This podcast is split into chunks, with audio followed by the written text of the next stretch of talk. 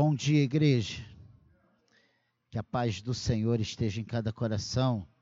Abra sua Bíblia aí em Eclesiastes, capítulo 6. Eu estou meio surdo, você está me ouvindo? Eclesiastes 6. Está me ouvindo aí, Carla? Está me ouvindo? Não, Carla não. Então, som. Eclesiastes 6. Achou? Deixa aberto aí. Que o Senhor fale conosco nessa manhã.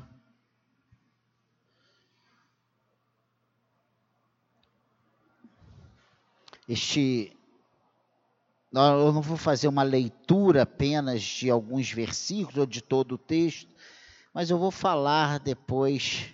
Nós vamos ver ao longo dessa palavra, versículo a versículo, vamos fazer toda a leitura desses versículos.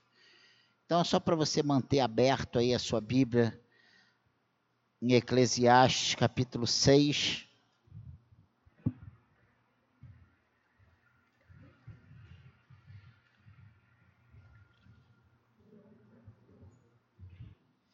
Esse livro é um livro sobre a satisfação, né?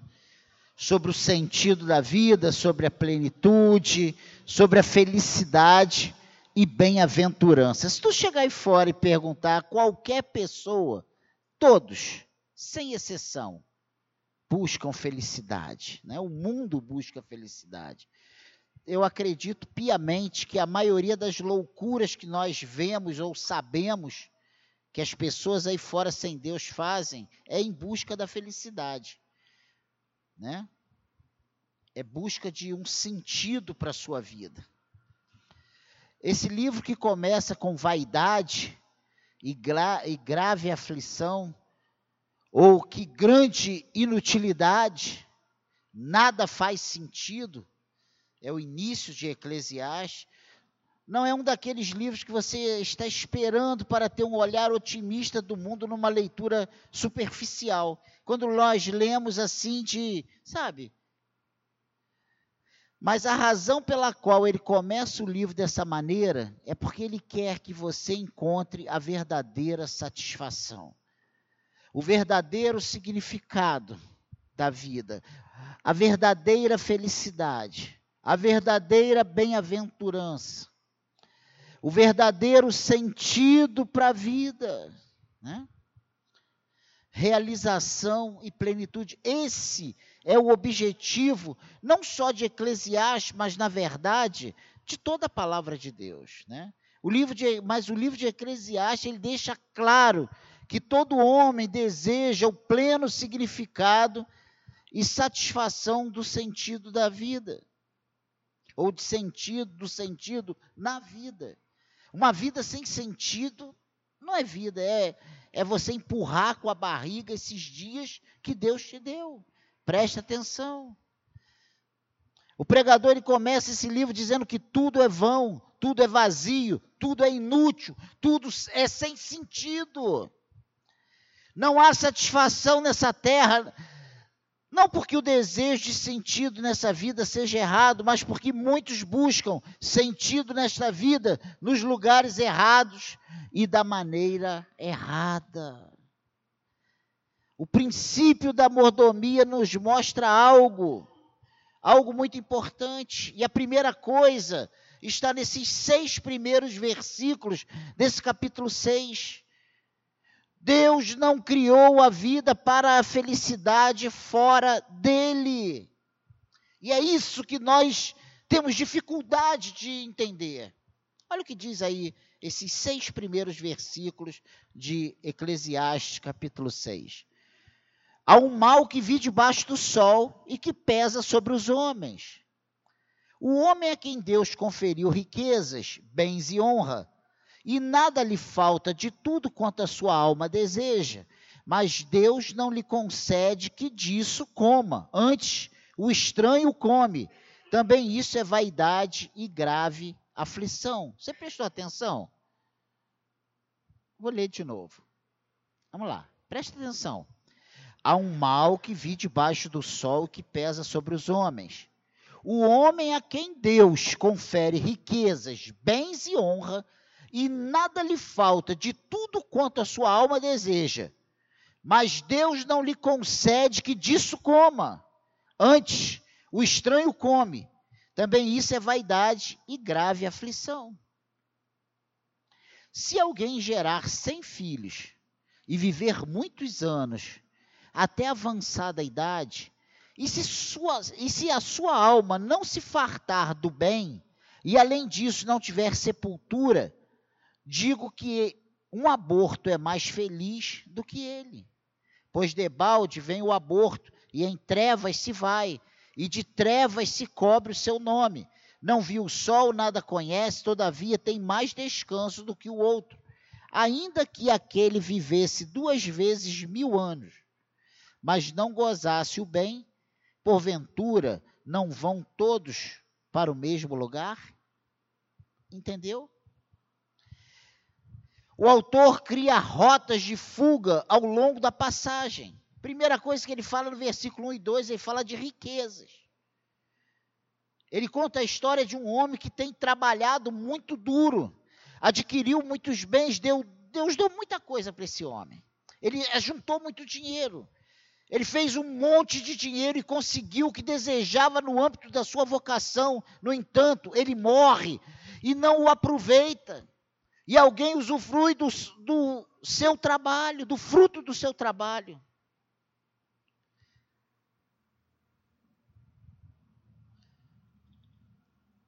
Vê se isso não acontece com muitas pessoas. Trabalham, trabalham, trabalham, adquirem, somam e vão engordando a conta, engordando, e só pensam em trabalhar e trabalhar e possuir, ter. E quando ele pensa, agora eu vou desfrutar, ele morre. Sabe quem vai comer esse dinheiro? Filhos, sobrinhos, mulheres dos filhos, que não fizeram nada, muitas vezes que muitas vezes não acrescentaram um côvado para que, né? Não acrescentaram nada, não fizeram nada, não dedicaram nada. Mas há muitas pessoas ricas cujo caso foi diferente. O ponto não é esse. O ponto não é o acúmulo da riqueza.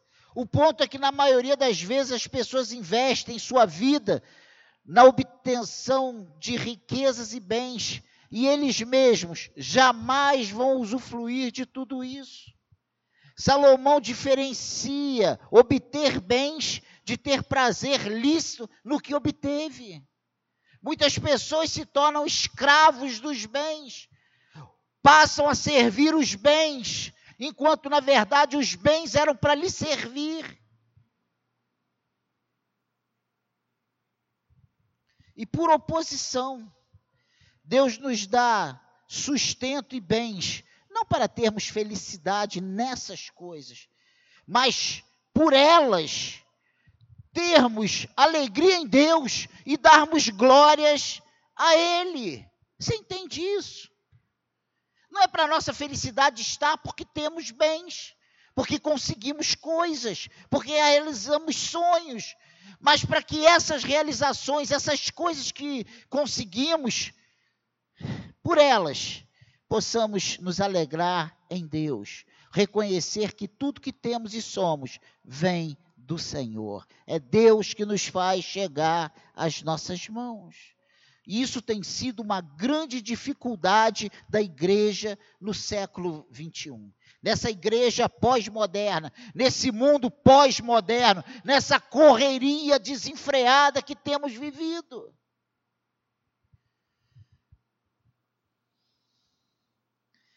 Então, essa primeira coisa aí que ele observa nos dois primeiros versículos, falando de riqueza. Aí, o 3 ao 6, ele fala de família. Né? E ele fala isso aqui, ó. Se alguém gerar 100 filhos e viver muitos anos, até avançada idade, e se a sua alma não se fartar do bem, e além disso não tiver sepultura, o que ele está dizendo com isso?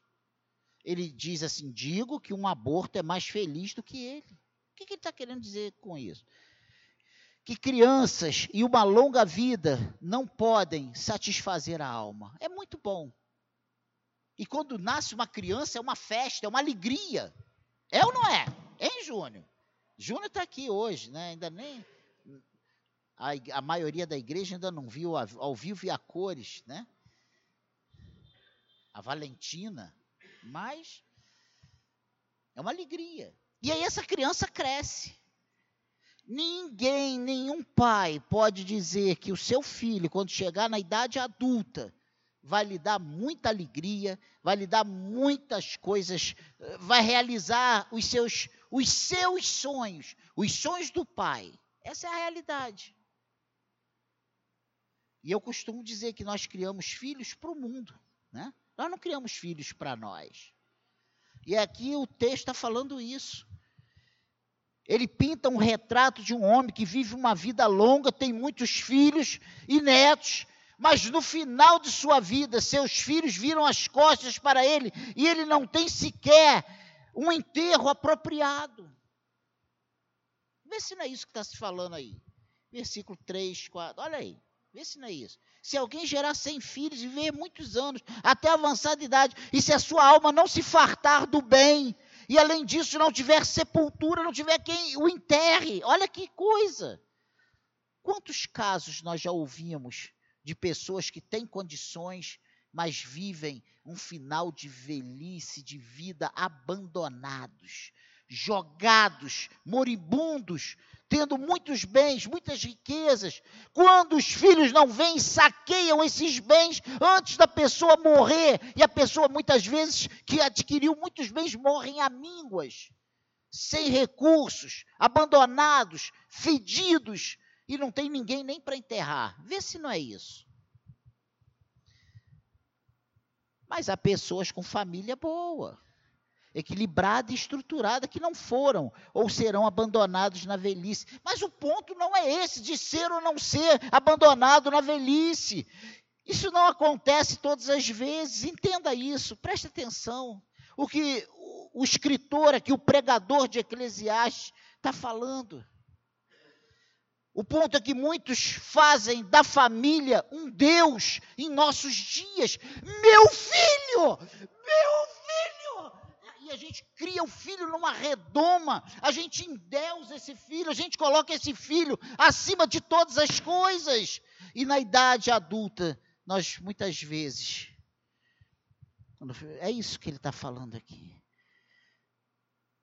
é o ponto é que muitos fazem da família um Deus em nossos dias. Em tempos em que a família se tornou rara, nós temos vivido isso. Família hoje é algo, né, que não tem mais aquele, aquela conotação de família que tinha alguns anos atrás. E quem tem a sua valor. Eu não estou dizendo que nós temos que abandonar nossa família. Nós temos que amar nossa família, nós temos que cuidar da nossa família, nós temos que valorizar nossa família, mas nós não podemos colocar nossa família acima de Deus.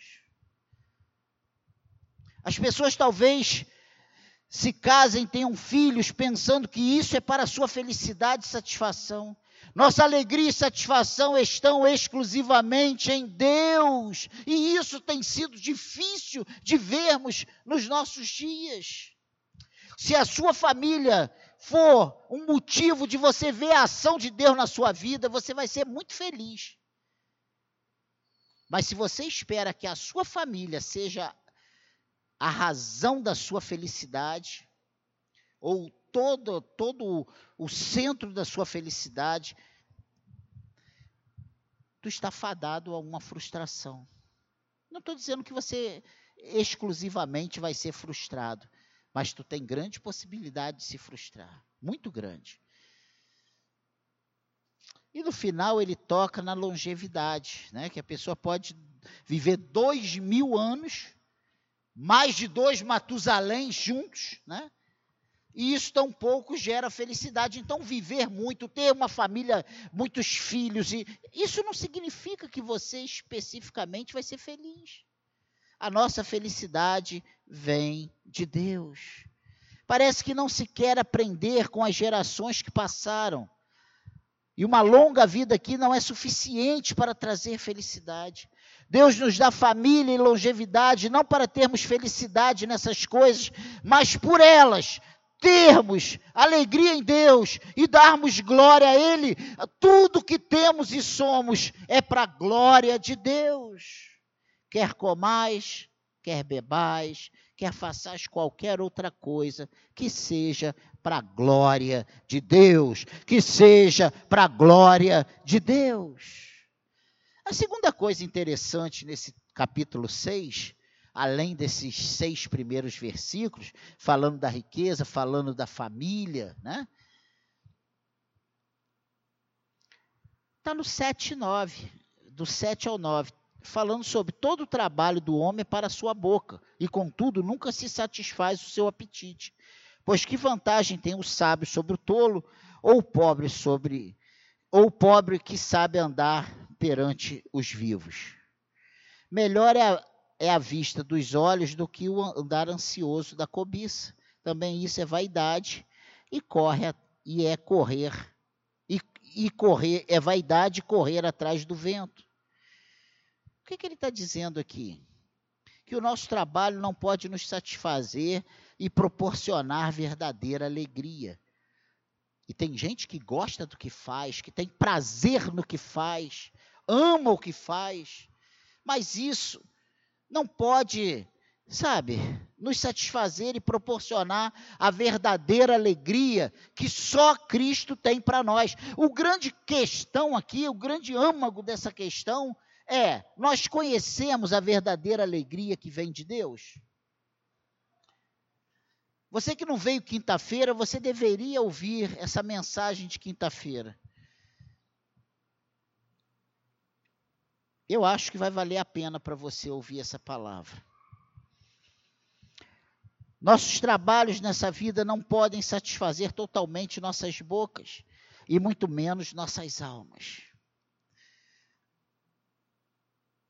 Nós somos maravilhosos, vestimos a camisa da empresa, nós vibramos, nós amamos, nós nos orgulhamos do que fazemos. E chega numa hora lá, quando você pensa, agora eu vou desfrutar, a empresa fala assim: ó,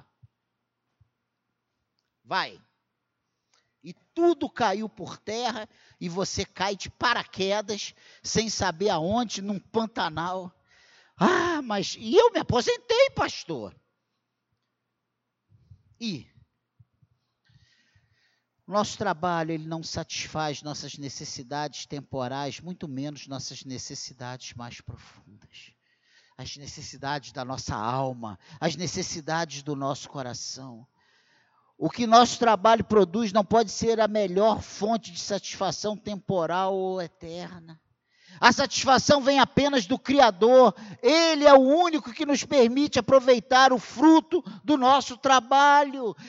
Só Deus. Só Deus. Ah, irmãos, só Deus. Eu tive pensando nessas tragédias que nós vivenciamos esses dias. Todo mundo amava Vale, né? Não amava? Gente criando riquezas ao redor da vale.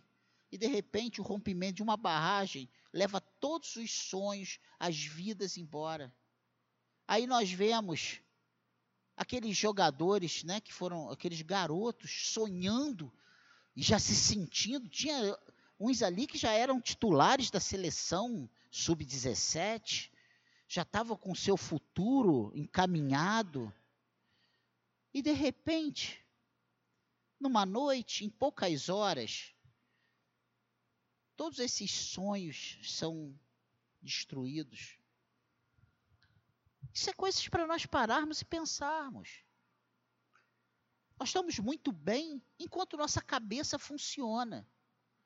Porque vem uma coisa da noite para o dia e a gente não lembra mais quem somos, onde estamos, o que fazemos e viramos criança da noite para o dia, ficamos dependendo de pessoas colocarem comida na nossa boca. Estamos muito bem, e daqui a pouco um acidente nos coloca entrevado em cima de uma cama, paraplégico, tetraplégico, dependendo de pessoas para limpar as nossas necessidades. nos dar banho, nos dar comida, trocar nossa roupa. Mas nós, quando estamos com saúde, nem passa pela nossa cabeça essa possibilidade. Nós achamos que somos eternos. Nós achamos que somos todos poderosos, capazes de, sabe? A satisfação vem apenas do Senhor. Ele é o único que nos permite aproveitar o fruto do nosso trabalho. Deus nos dá o trabalho e profissão não para termos felicidade nessas coisas, mas para, por elas, termos alegria em Deus e darmos glórias a Ele. Ah, se não entendemos isso, irmãos, se não entendemos isso, nós vamos ficar igual loucos, correndo de um lado para o outro, à procura de ser, ter, sabe, possuir, e nós não vamos, nós vamos morrer e não vamos aproveitar. Como eu conheci pessoas assim. Como eu tive exemplo dentro da minha própria casa de pessoas assim. Olha, minha própria mãe. Minha mãe nunca fez um passeio sozinha depois que meu pai morreu. E não foi por causa do meu pai, não. Foi porque ela tinha, ela tomava conta da vila e ela tinha que receber o aluguel. Quantos quantos cultos ela perdia, não porque o fulano falou que vai pagar domingo, ela ficava de seis da manhã à meia-noite vigiando para que aquela pessoa chegasse para pagar, sabe, para pagar aquele aluguel e passava o domingo todo, ela não saía dali escravizada. Olha, eu acho que ela nunca pegou as netas para levar para o McDonald's fazer um lanche sábado, um sábado à tarde. E morreu só dentro de casa, tinha oitenta e poucos mil reais, só dentro de casa. É aquele negócio de ter. E você falava com ela, não tenho, não posso, meu filho, tamo, não tenho, sabe? Eu vivi esse exemplo dentro da minha casa. Pessoas que vivem escravizadas.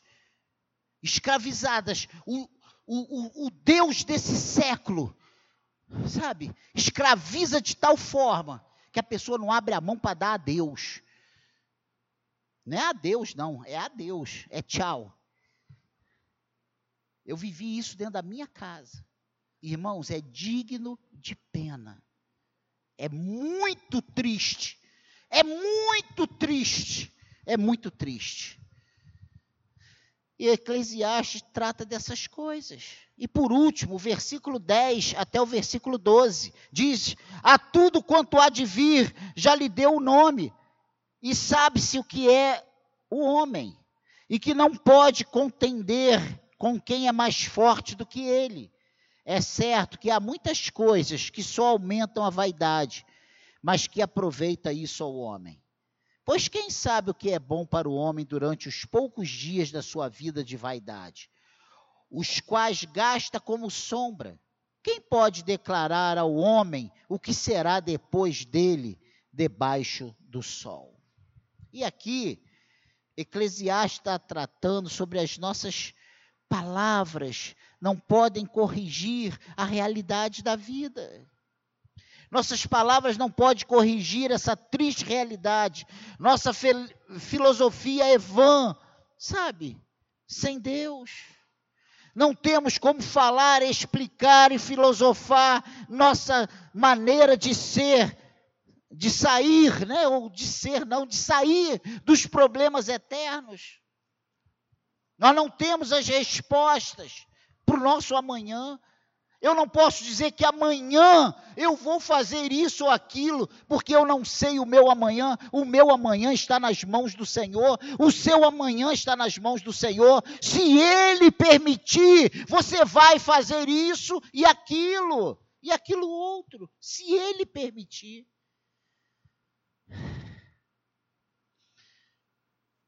As palavras são vazias e aumentam o desespero. Nada disso aumenta a nossa alegria pois nosso coração naturalmente está inquieto enquanto não descansar em Deus. Quanto mais falamos, mais nos iludimos, é isso aqui, é certo que há muitas coisas, versículo 11, que só aumentam a vaidade, mas que aproveita isso ao homem? Não aproveita nada.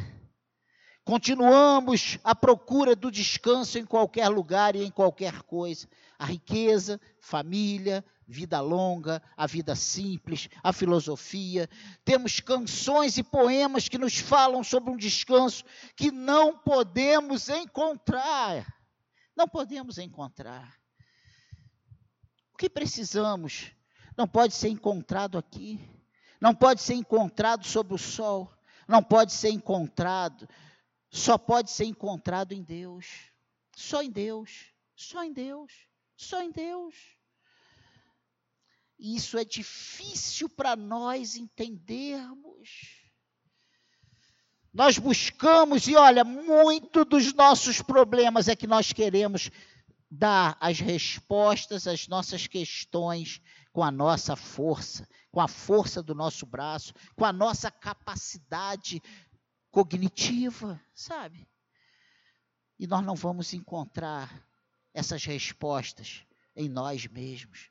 Nós não vamos encontrar essas respostas na nossa família, nós não vamos encontrar essas respostas no nosso trabalho, não vamos encontrar essas respostas nos nossos bens, não vamos encontrar essa resposta na natureza, nós só encontramos essas respostas em Deus. Só em Deus só em Deus. É isso que Eclesiastes capítulo 6 está nos falando. Que Deus não nos fez para encontrar descanso e felicidade nessas coisas, Ele nos fez exclusivamente para vivermos para Ele e darmos glória ao Seu nome. Foi para isso que o Senhor te fez. Todas as demais coisas são, sabe, secundárias. São para cooperar para que isso aconteça, para que essa primária aconteça. Deus te chamou para a glória do nome dEle. Nele vamos encontrar a verdadeira alegria, a verdadeira paz, a saciedade, a satisfação que só o Senhor tem para o homem, para o homem, só o Senhor. Fora do Senhor não há não há resposta. E a gente pode olhar e achar que está tudo muito bem, porque ele tem dinheiro, porque ele tem carro, porque ele tem casa, porque ele tem família, porque ele tem muitos filhos, porque ele, ao princípio, é muito estruturado. Mas quando olhamos lá para o coração desse homem sem Deus, ele não tem a paz que só Jesus Cristo tem para o ser humano. Ele não tem a alegria, a felicidade que só quem tem Jesus Cristo, só quem descobre a verdadeira, né? A boa, perfeita e agradável vontade de Deus consegue desfrutar. Irmãos, enquanto você estiver até dentro da igreja, sem descobrir qual é a boa, perfeita e agradável vontade de Deus para a sua vida, você vai ser qualquer coisa, menos um homem completo, uma mulher completa, uma pessoa, um cristão feliz, verdadeiramente. Porque a felicidade está na pessoa de Jesus Cristo, no conhecimento de Deus. Fora disso, estamos fadados Há muitas coisas, mas que não nos levam à verdadeira felicidade, à verdadeira alegria, à verdadeira paz que só do Senhor vem. Pensando nessas coisas, eu tenho algumas perguntas para nós nessa manhã. E essas perguntas precisam ser respondidas por cada um de nós. Onde está a sua satisfação hoje? Hoje. Não é aqui, não, é hoje em dia. Onde está a sua satisfação? É ir para a escola certa, para a faculdade certa, para o trabalho certo? É fazer parte do grupo certo? casar-se com a pessoa certa, se estabelecer e viver o tipo certo de vida. Ah, pastor, eu quero viver viajando, eu quero viver em resort, eu quero pegar o avião aqui para almoçar na Argentina, sabe? Comer aquele, aquela carne argentina no almoço. Isso, para mim, é a verdadeira felicidade. É nisso que está a nossa satisfação. É na abundância da riqueza são nas questões sociais. É em ter a família perfeita, é viver uma vida longa e abençoada, é chegar a ver os netos, os bisnetos. Eu não tenho neto, mas deve ser uma coisa boa, né? É uma delícia, já respondeu a Leila, né? Ou ela está, a nossa satisfação está em Deus é apenas em Deus e somente nele? Ou nós temos dividido essa satisfação com outras coisas? Você conhece a profundidade de satisfação nele, nas suas mágoas mais profundas da vida? Porque satisfação em Deus independe de situações, independe de momentos. A satisfação em Deus, ela independe de qualquer coisa. O mundo está desabando, nós estamos vivendo a dor das perdas, estamos vivendo a dor desses desabamentos, mas a nossa satisfação em Deus, ela permanece inabalável.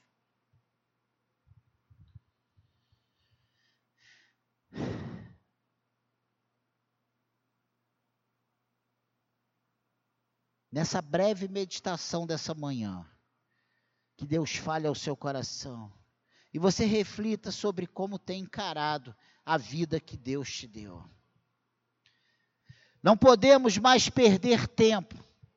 Temos que saber o que é muito importante para nós e focar nisso e descansar em Deus. Que é isso, pastor? E olha, Deus não se cansa em nos ensinar isso. Deus não se cansa em nos ensinar isso. E eu não estou falando que nós temos que mercadejar o evangelho para conseguir certas coisas. Eu estou falando de relacionamento pessoal com Deus.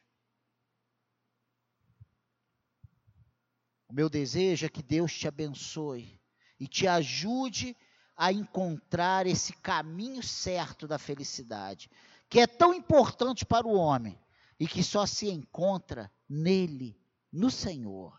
Que o Senhor te abençoe, que o Senhor te faça compreender que você talvez precise colocar o pé no freio, desacelerar a sua vida, as suas ansiedades, as suas buscas e descansar no Senhor. Ter mais tempo para o Senhor. Fazer realmente do Senhor a sua esperança. Porque sem Deus há um vazio na nossa vida. Sem Deus, nós vivemos uma vida oca. Sem Deus, como a própria Bíblia diz, nós nos tornamos sepulcros caiados, bonitinho por fora, mas por dentro estraçalhado, podre, fedidos. Perdoe essas comparações, mas é uma realidade. O mundo está cada vez pior, porque o mundo está cada vez mais longe de Deus. Essa é a verdade. A iniquidade ela tem se multiplicado, o amor tem se esfriado. E nós temos visto isso aí fora, ao nosso redor.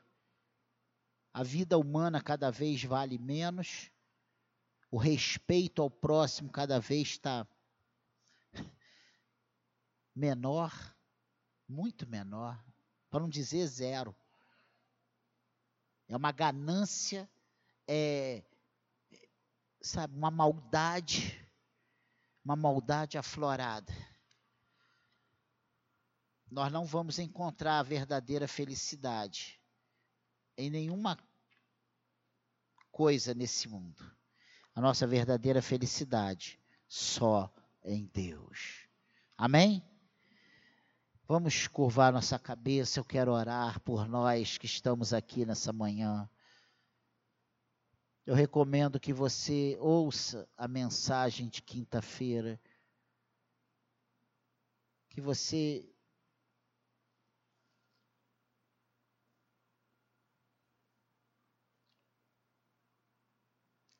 ouça o que Deus tem falado para nós através da Sua palavra. Pai querido, eu oro junto com a igreja, junto, junto com os meus irmãos. Eu peço, Pai, a tua ajuda, eu peço a tua paz, eu peço a tua alegria. Eu peço, Senhor, que o teu Espírito Santo fale aos nossos corações, que possamos, Senhor, te entender compreender a tua voz. E com isso entender a nossa vida medíocre que vivemos, essa pessoa que somos incapaz de gerenciar, de buscar e encontrar as próprias saídas. Nós dependemos do Senhor, nós dependemos da tua ação em nossa vida, Senhor nos ajude, nos abençoe e seremos abençoados. Pai querido, que possamos entender que satisfação, que alegria, que alegria, que verdadeira paz, que a tranquilidade, que, que a nossa alma, que o nosso coração, Senhor, muitas vezes inquieto procura, só se encontra no Senhor. Nos abençoe, guarde a nossa vida ah, Senhor, tudo o que ouvimos nessa manhã são pertinentes e são legítimas. Uma boa família, um bom trabalho, um bom estudo, Senhor, situação econômica para vivermos confortavelmente, dignamente nesse mundo. Tudo isso, Senhor, é lícito. Mas que não nos esqueçamos que, em primeiro lugar e acima de tudo, vem o Senhor. Está o Senhor. Nos abençoe. É a nossa oração em nome de Jesus.